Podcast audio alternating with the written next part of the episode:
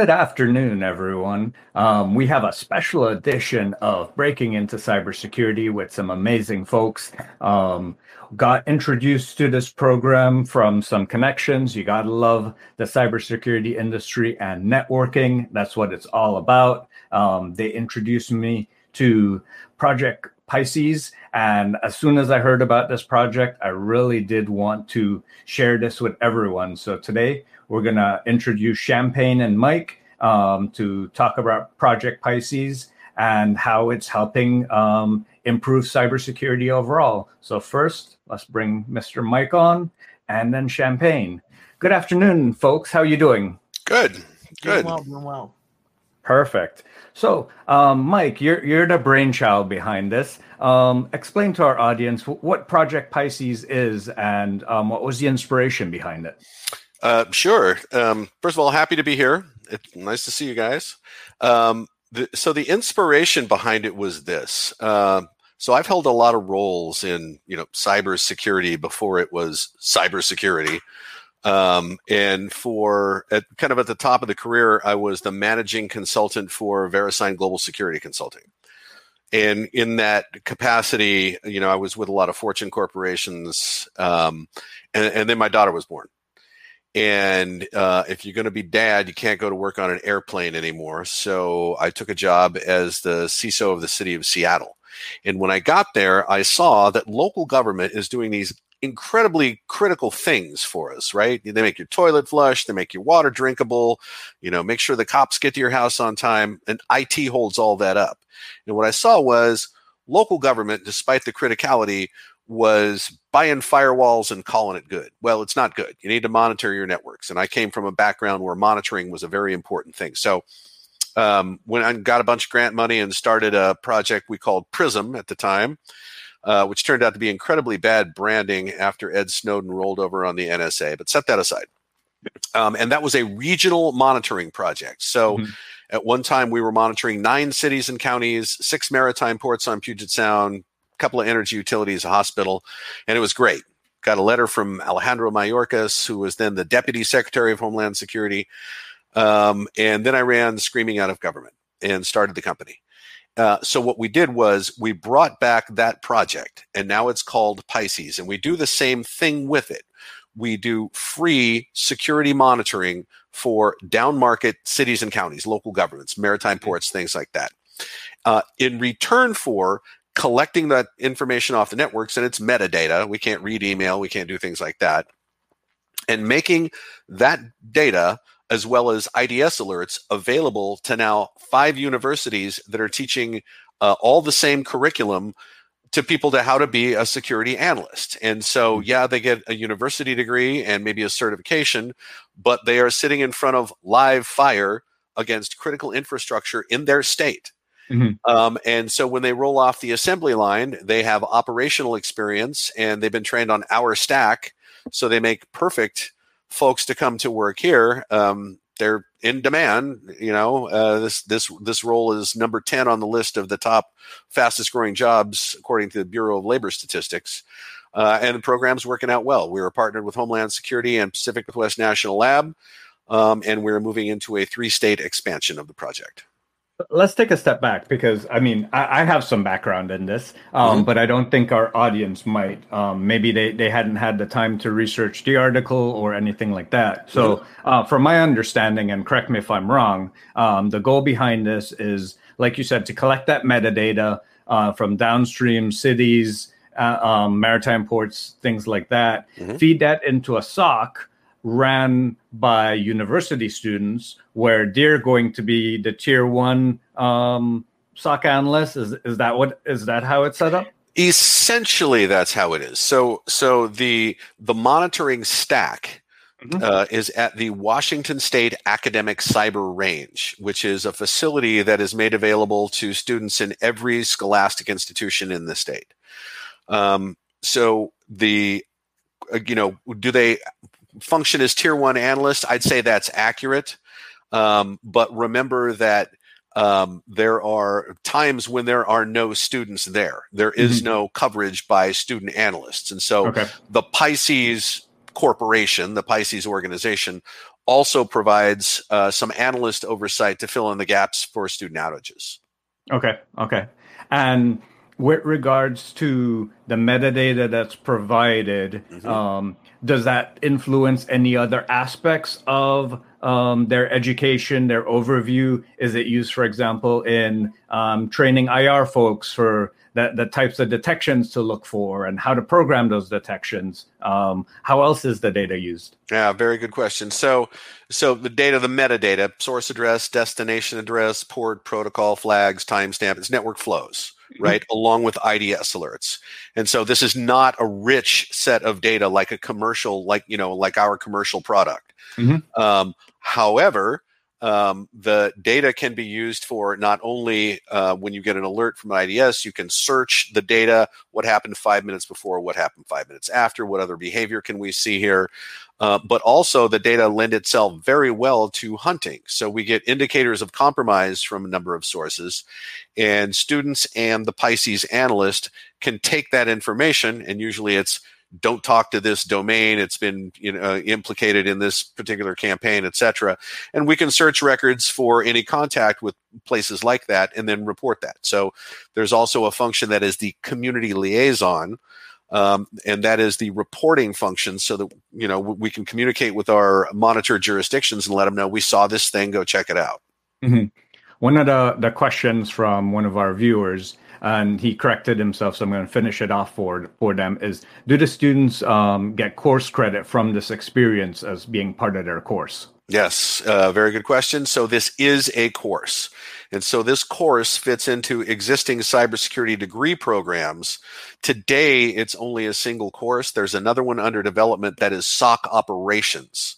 So that has to do more with uh, uh, more deeply investigating things, getting things like malware samples and exploding those in a sandbox, uh, you know, uh, handling shift change uh, and how you communicate to the incoming shift exactly what's in progress right now.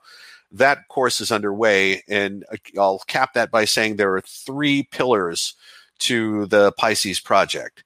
So it's infrastructure protection for these down market cities, counties, ports, things like this Mm-hmm. Clearly, we need that. They can't afford anything. They can't hire people. You know, they mm-hmm. still make your toilet flush. Mm-hmm. Number two is workforce development. Uh, and this is why Homeland Security is involved because they're tasked with reducing the number of open positions in cybersecurity.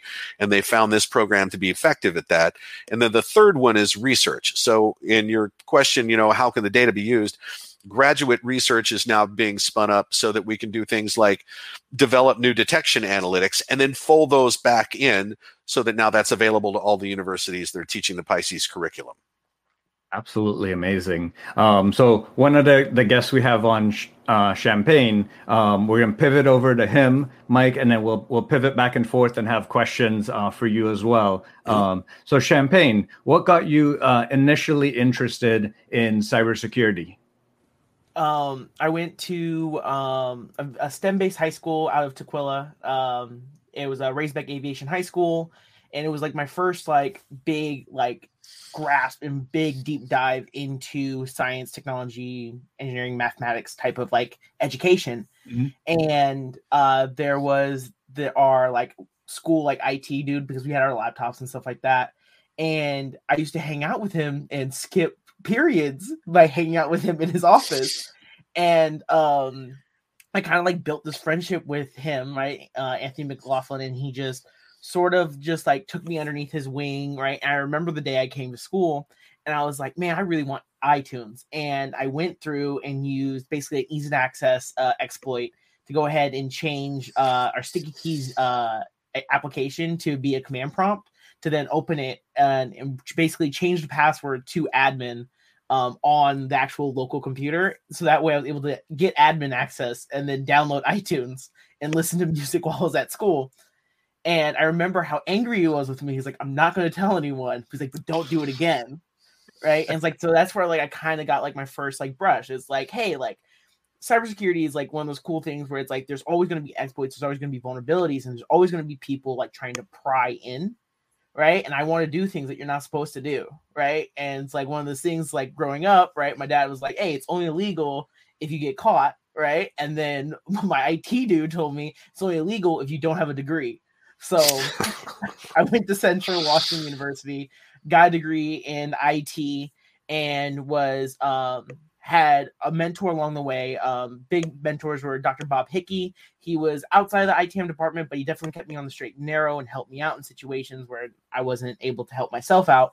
And then a major influence was uh, Deb Wells, amazing person, amazing individual. Uh, she helped us with the Pisces program. She taught the cybersecurity capstone, which is our Pisces class. So this is like for our credits, our graduation requirement because okay. in the ITAM uh, department, you have basic like specializations. In the cybersecurity specialization, you take a cybersecurity capstone, and it was the Pisces class. Okay. And that's sort of like how I got into cybersecurity. Um, I remember before I even got hired on at uh, Critical Insight, uh, I had a conversation with MKH, and he basically broke down everything I didn't know, everything I need to learn, and then what I need to do to end up getting a job at Critical Insight. And so basically just following that blueprint and even like knowing someone that worked at Critical Insight outside of the school because I used to be a bartender and he used to come in all the time, talking to him, kind of stuff to learn, stuff to kind of focus on. And that way I was able to, when I got the interview, I was able to kind of hone in on certain things because I kind of knew the ins and outs and understanding what I need to know and what I need to learn. So I learned it and was able to apply it in my interview and stuff like that. So that's Absolutely kind of the amazing. overarching theme of getting into cybersecurity and ending up where I am right now.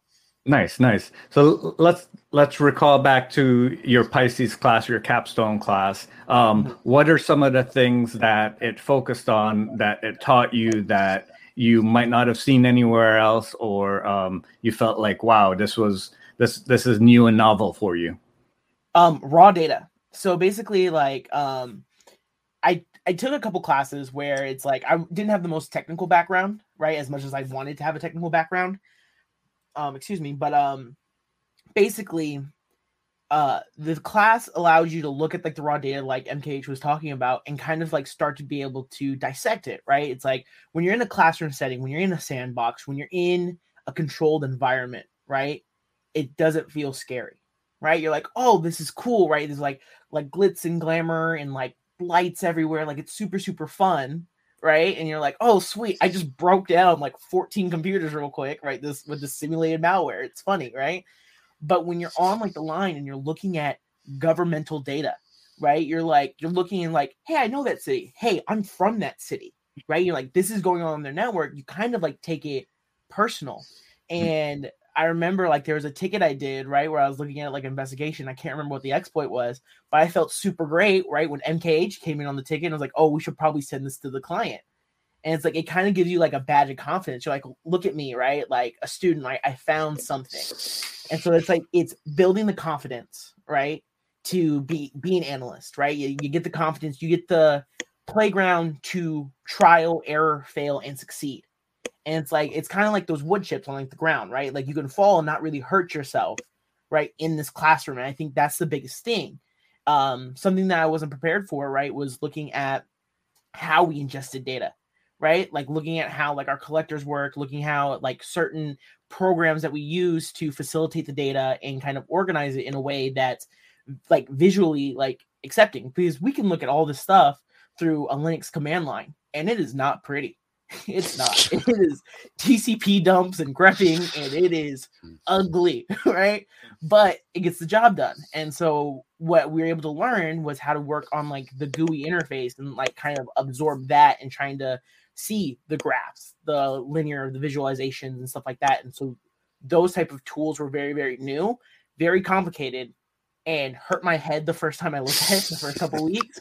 But then after the 10 weeks of being in the quarter, right, I'm able to navigate through the programs. Mm-hmm. And then as soon as I get a job, it's not like the tools immediately change, right? We're using the same tool. Mm-hmm. And so it's like, it's like, oh, sweet. I learned how to use a hammer. And then guess what? The hammer stayed the hammer.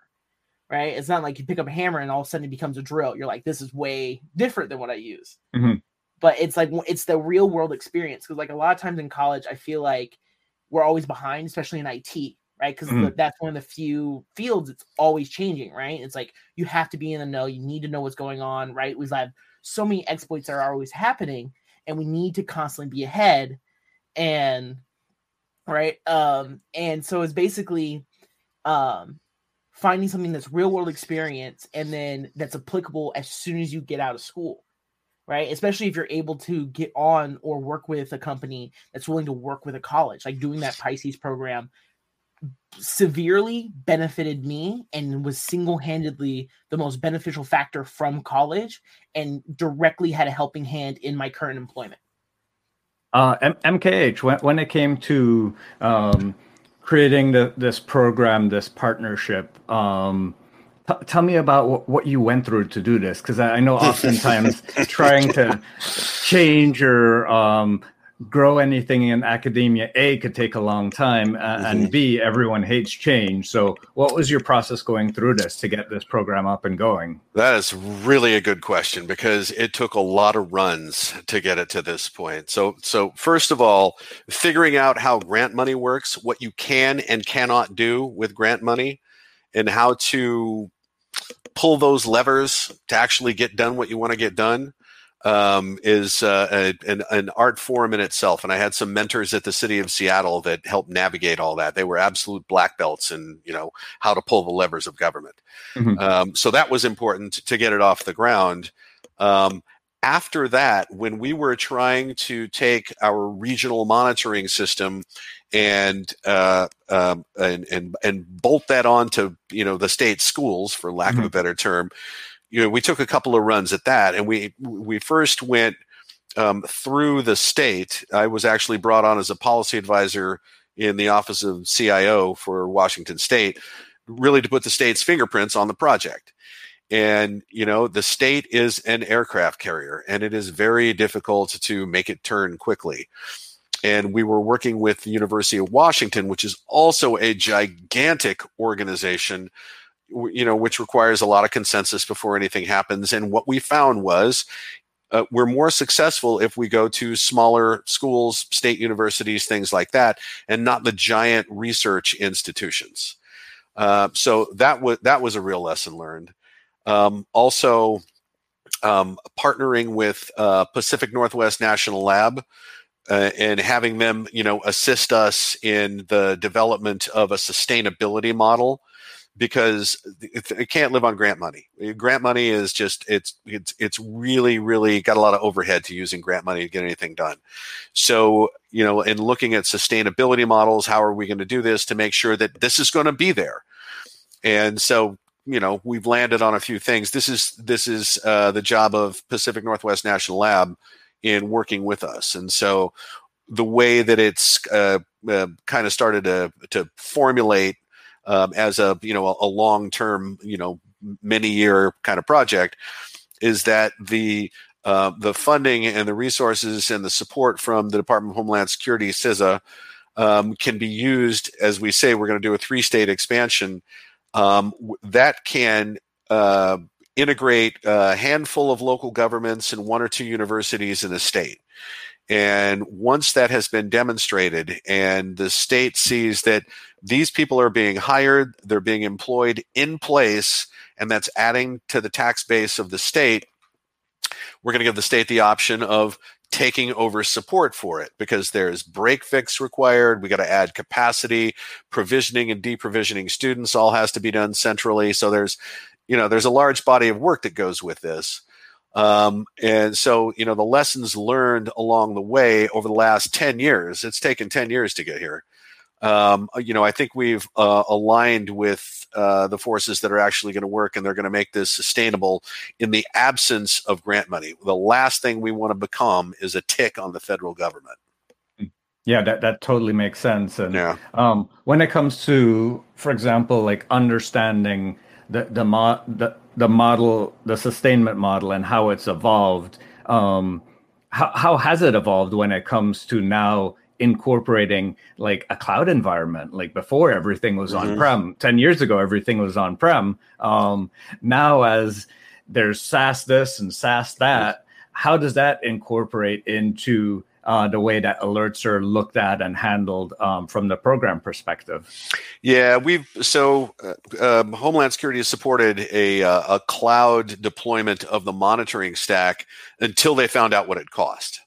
Because when we're talking about moving this much data in and out of the cloud, th- those are astronomical numbers. Absolutely. And so we have deployed our stack, as I say, in the Washington State Academic Cyber Range, which is a great place. Uh, it's got plenty of room. We can continue to expand. There are notions that we will need to have cloud deployments that are very rapidly deployable. Um, and you know that's just part of the evolution. We we're certainly going to get there at some point, uh, but the experiments that we've done up to this point just made it uh, prohibitively expensive to do that. Uh, yeah, I can understand that. I mean, I'm I'm guessing that the the data ingest is going to be in the petabytes. Yeah. Um, and so, have you looked into way as you talk about the sustainability model and passing it on to the state? Have you looked into ways that you can uh, containerize this model or uh, script this model so it becomes infrastructure as a service. So as you pass it off to them, they then set it up in their own infrastructure so that um, it's no longer in um, the University of Washington's research center, or will it keep that centralized model? we're probably going to keep the centralized model because we okay. want things to be consistently applied across all the Pisces chapters. For example, Colorado is going to be the next Pisces chapter.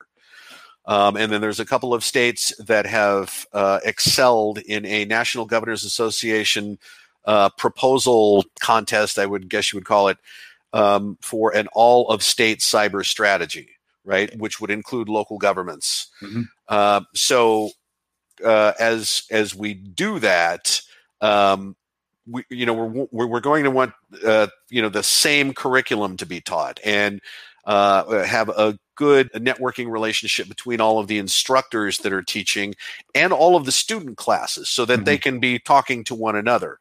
Uh, so it's it's important that we do that part of it from a central point in terms of containerization and having rapidly deployable stacks we got a bunch of engineers here at CI that work on this stuff, and that's exactly what they do. So when the time comes, if we need to deploy, and they've already, you know, they've developed the methodology already. When we need to deploy a stack into the cloud uh, for a, you know, a school that wants to take, you know, maybe a community college that wants to take this on, and there's nobody else in their state, and you know, there could be a circumstance where we would need to do that. We are prepared to do that. Again, though, cost is just, you know, the, the limiting factor there. Absolutely. Um, we're going to pivot back over to, to Champagne. Um, Champagne, as you as you mentioned, going through this course, and you felt like it prepared you for for everything. I I know you were really close with Mike throughout this process, but when it came to your application process, um, was CI the only company you considered, or did you go out and apply to other companies? What was that process like? Um, so when I took my cybersecurity capstone class, the Pisces program, um, I was also doing my inter- internship at the time, and I was also working a full time job. So like this this ten week quarter of my life, I was going from five a.m. to midnight Monday wow. through Friday. Wow. Right, and it was it was insane, right? And like before I even did this quarter, I was working two jobs. I was working at a coffee stand and I was a bartender, right? So it's like the people I would serve at midnight, I'd see the next day at five a.m right? It's like it was like I had I haggle people to come in like that. I was like, I'll serve you your coffee in the morning. And they're like super excited.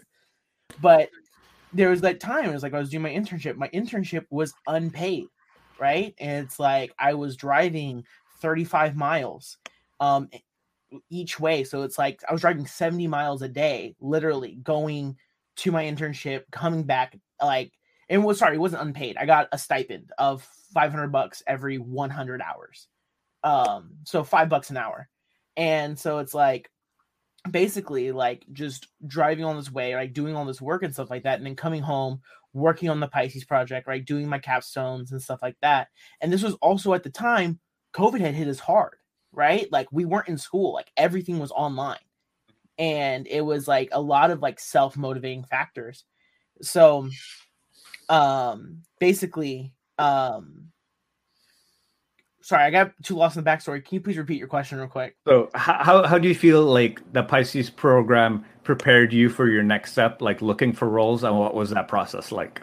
Yeah. So, thank you for uh. So during my internship, right, I applied for another hundred internships and jobs, right, and like I had 128 total job applications and stuff like that. And I remember every day of my internship, I'd go onto CI Security. I'd read the news brief that MKH puts out every single morning. Super great resource, by the way. Um, shout that out. Um, and then I would go into their work with us, right? Section, right? And every day, like I'd go through and look and look. I'm just waiting to try and see a resident analyst position, right? And mm-hmm. that's like the entry level because I knew that was where I was going to have my best shot at getting somewhere entry level while still in school, right? While mm-hmm. just finishing up my degree. So CI wasn't my only choice, right? But it was my major choice, mm-hmm. right? I mean, and even at the time, right, I got out of 128 job applications, I got three callbacks, right? Mm-hmm. One was from Treetop, my internship. The other one was from Yakima Chief Hops for another internship. And then the third one was from Critical Insight. And that like and that's what it, like it takes, right? It's like you need to start just knocking on doors and seeing who's going to answer. And Yakima Chief Hops offered me the internship. It was another 10 week internship. I would have did it through my spring quarter.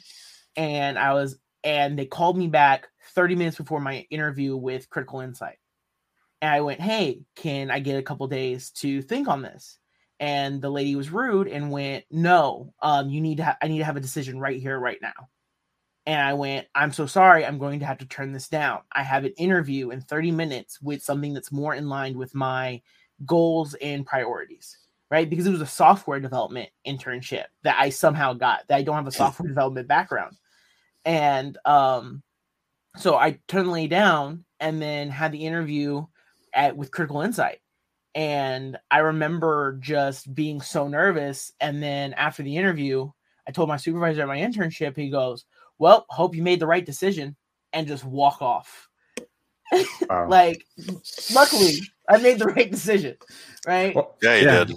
Yeah. So, so, like, I'm super happy where I am, right? And like, Critical Insight was my where I wanted to be but I wasn't afraid to knock on other doors to see who was going to answer and try and get me where I needed to be.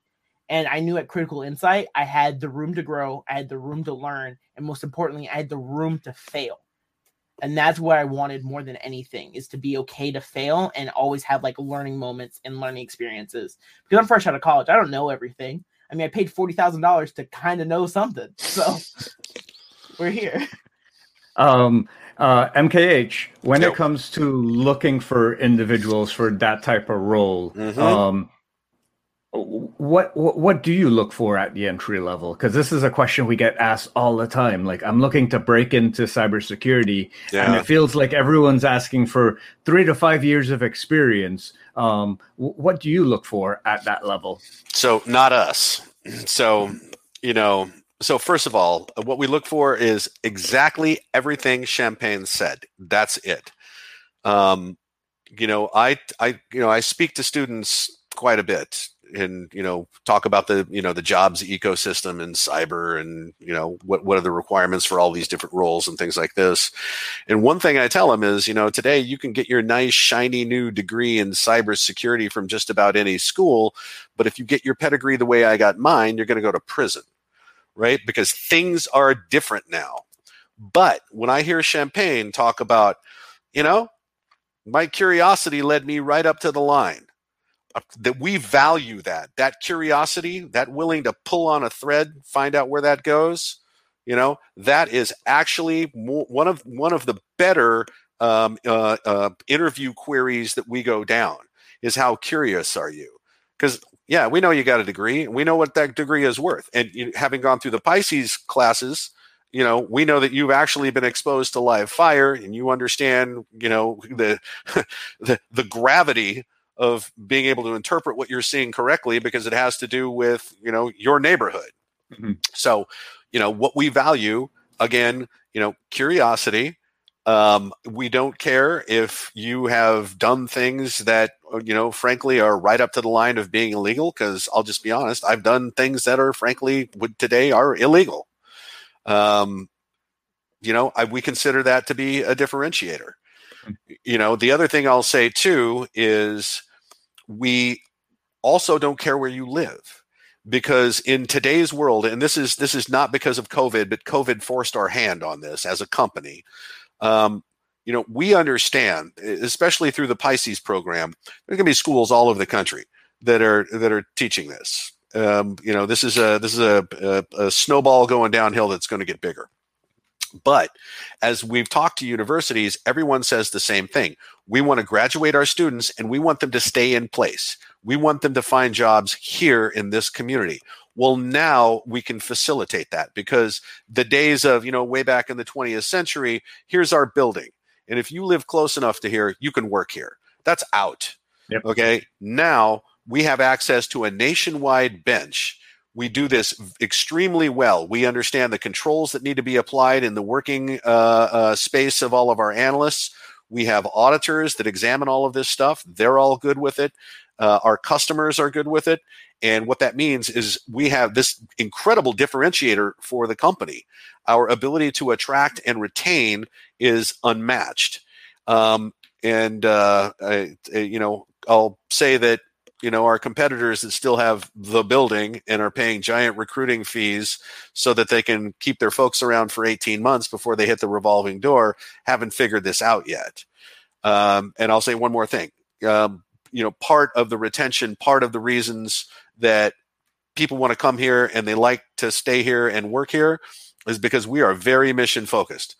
We we work very intentionally for organizations that are hard to work with hospitals, local governments, the stuff that counts, right? If I get another letter from a credit card company, I throw it in the trash. My credit's already being monitored for free 29 times. But if I call 911 because my kid quits breathing and it doesn't work, that's the worst day I'm ever going to have in my life. That's how we focus at the company. So that's a long answer to your very good question. Thank you. Um, and when when it comes to like hands-on experience, um, skills, competencies. One of the questions from our audience members: um, Do you look for like specific Linux experience in in your junior level SOC type roles? Um, what do you look for? Absolutely, because Linux is going to give you the best set of tools to work with. You know, if you were good with Bash, right, you can do some shell scripting, and you're maybe good with some Python. You know, the things that are kind of native to the Linux experience. That's what you're going to be working with. You know, the way that we have our analysts access customer data, everybody's got a managed Windows laptop that they start with. And that when I say managed, I mean we're watching that thing like a hawk. We we we monitor our company and we monitor the Pisces stack as if it was one of our customers. Um, that managed laptop can only uh, access a virtual desktop running in the cloud and that virtual desktop has st- strict access control to get to customer data. So we've got you know multiple authentication steps along the way, and it's probably kind of a you know pain in the butt a little bit to get authenticated and get in there, but that's you know that's how we roll. So you know I think we're I think we're doing a good job. Love the Bastion host setup. Um, one of the other questions from from Joshua is, what sort of technical questions would you ask uh, an entry level SOC analyst? And may, maybe we'll flip this over to Champagne and see mm. how his interview process was and the types of questions that he got asked straight from the source. Um, I got asked uh, some great questions. Um, man, it's, it's just been a minute. um, basically uh to touch on that right they the type of technical questions they're asking you isn't like the horrid uh developers interview that we've heard about like i've been seeing horror stories about right? They don't put you in an environment where it's like hey do this without google right? Basically the questions that they're trying to ask you is trying to see your what knowledge you have about cybersecurity and how serious you are about cybersecurity right? It's like um, one of the questions I got asked, right, was like, what, in your opinion, what's one of the most important pieces of tech when it comes to cybersecurity? And um, I said IDSs, uh, intrusion detection systems, services that basically were able to detect intrusions, right, rather than immediately stopping it and kind of causing a bad experience for the user, right? And this is also coming from my internship experience because I was working at a company that only monitored the traffic and stuff like that for 1,300 employees, right? And so if we're having like a malware or something happen to an employee that's trying to make a sale on apples, right?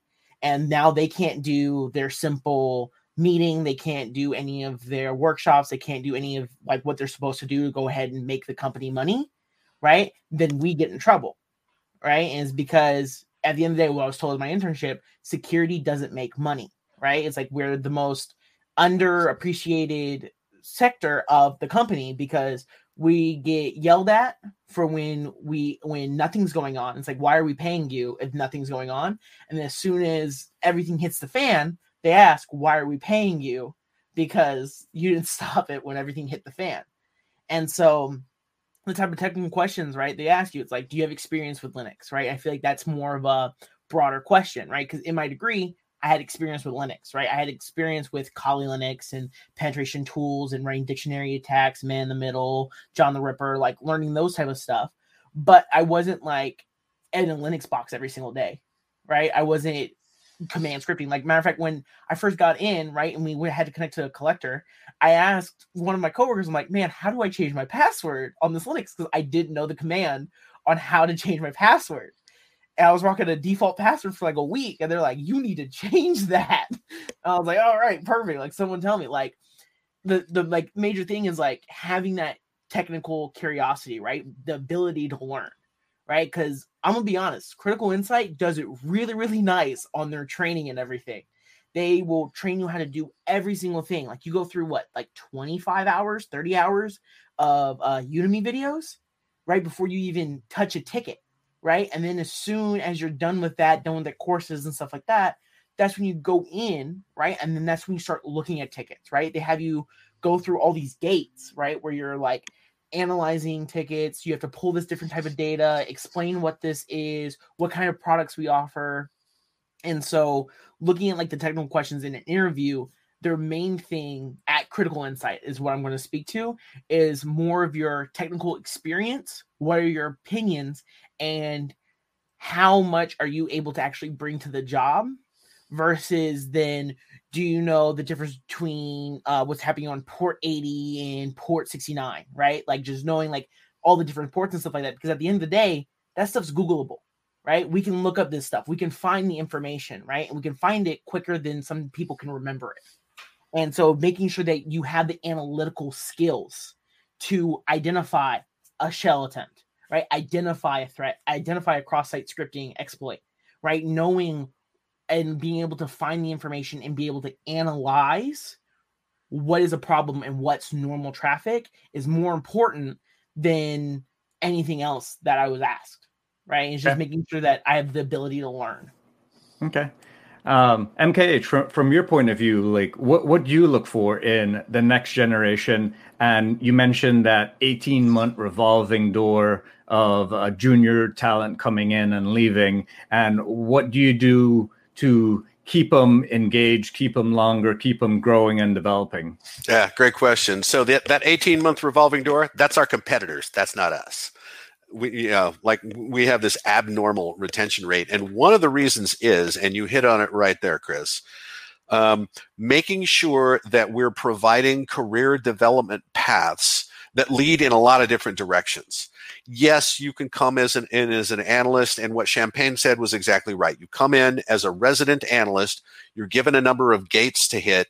It doesn't matter if you hit your gates in a week. As soon as you do, you're promoted to analyst, right?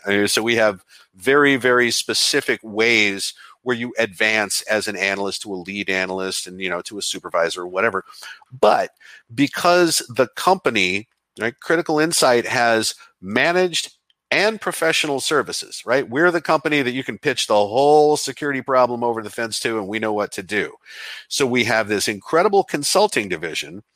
We, there are roles that, for example, build the hardware, the, the collectors that we ship out to our customers that hoover up all the events, right? Send it to the SOC analysts.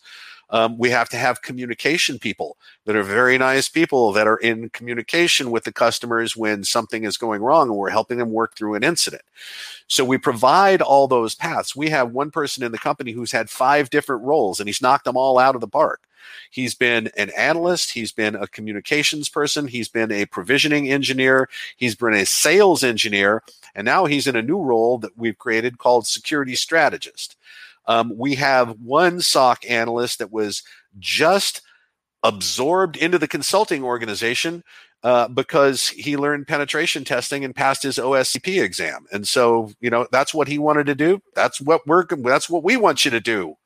So, you know, I think really, you know, it's the mission focus, uh, the, the fact that we don't force you to, you know, live near us, uh, and the fact that we provide all these paths for your own career development. Um, and let me just say too, you know, I mean, I'm one of these OG guys that knows everybody. And if what you want you know, is to work with us for a while, and then you feel like going into that, you know, uh, that chopper, uh, uh, you know, at Amazon or at Microsoft or someplace like that, where it's one of these really, really intense organizations that, you know, again, drives a dump truck full of money. I will help you get that job. Uh, I write really great letters of recommendation, and I think that's another thing, right? Everybody that works here knows the senior leadership of the company. We are in your corner, and even if that means you want to go over there and get that, Perfect. And then when it comes to, for example, um, Project Pisces, working with the universities, keeping um, that talent locally in, in those states, in those regions, how have you helped them work um, with local companies to try to keep the talent there, uh, to keep the, the, the, tax revenue there uh, for those uh, universities? Well, I mean, it's it's in that we don't force them to move, right? When when somebody's going to school at a university, it's because they like being there. I mean, that's one of the reasons. Mm-hmm. Um, setting aside that I went to USC in LA, that's that, that's an outlier. um, but and when when people get comfortable with the you know their towns, you know they want to stay there. And if there is an opportunity to work remotely and make cyber analyst salary, you know that's pretty attractive you know there are also the, the you know the local businesses um, that are are uh, not as at the table, I will say, as hiring uh, analysts. Hmm. Um, and the reason is because it's an expensive proposition, and it really does make more sense to hire a managed service for something like that. So um, you know we don't work as much with you know the the local organizations that are near the schools where Pisces operates. Uh, but I will say that the larger organizations have discovered this. And so Champagne came from Central Washington University, and you were in a class, I believe, with Lexi, were you not? Yes, I believe so. Right. So Lexi just got hired by Rapid Seven, right? So, you know, the the secret's out. You know, we are producing high quality practitioners here. They are entry level, but they uh, ascend immediately um, because we've think we've cracked the code here on how to create the cream of the crop that the country needs.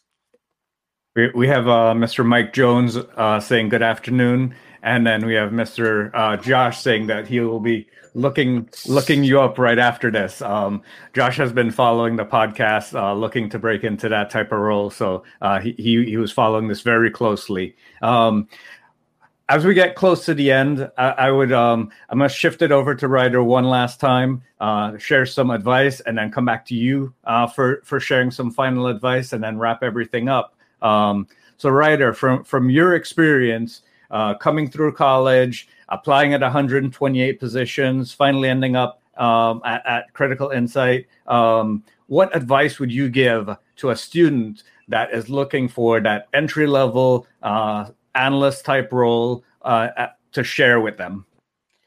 My advice is going to be more for the kids that didn't have a technical background, right? Like it's like whether like what the circumstances were, right? Like family couldn't afford computers. Like I got my first computer through public school, right? Like mm-hmm. that's like kind of like without like I grew up without internet in a house in Seattle, right? And it was kind of weird. Um, but the main thing, main advice I have, get your certificates, right? I graduated college without certificates, and it's one of the biggest regrets that I have. That right now I'm still working on getting my Network Plus. Right, like if you don't have a technical background, right, look to see what you know and what you need to work on first. Right, because like I said, I took uh, an attack and defense class. Right, I was given all the tools to the kingdom, but I didn't know how the kingdom worked right? So I was like, yeah, I can break into this, but I didn't know why we were able to break into this, right? What protocols we were exploiting and what ports we were doing this over, right? I didn't understand why this stuff worked. Um, so right now I'm working on my network plus, right? I'm still trying to get my network plus, right? But it's that self-study mentality. But if you're able to do it while you're already in school without a lot of other distractions, it's going to be a lot easier. right? Get your network plus, get your security plus, right? And for me, I'm saving my security plus last because it's going to be the more fun one for me because that's what I want to do, mm-hmm. right? Um, look into this is our coworker that got absorbed into um the consultant degree. Look into No Starch Press, right? They just had a sale. I picked this up, Black Hat Python, right? It's Python's one of the most powerful coding languages. And instead of you learning Python from a developer's perspective, you're learning it from a security role perspective, which is more in line, right? Like, I don't want to know how to make a program, right, where I can basically say hello world 50,000 times, right? I want a program where I'm able to script and make sure that I can like run exploits and stuff like that. Learn your virtual boxes, learn how to make those work, right?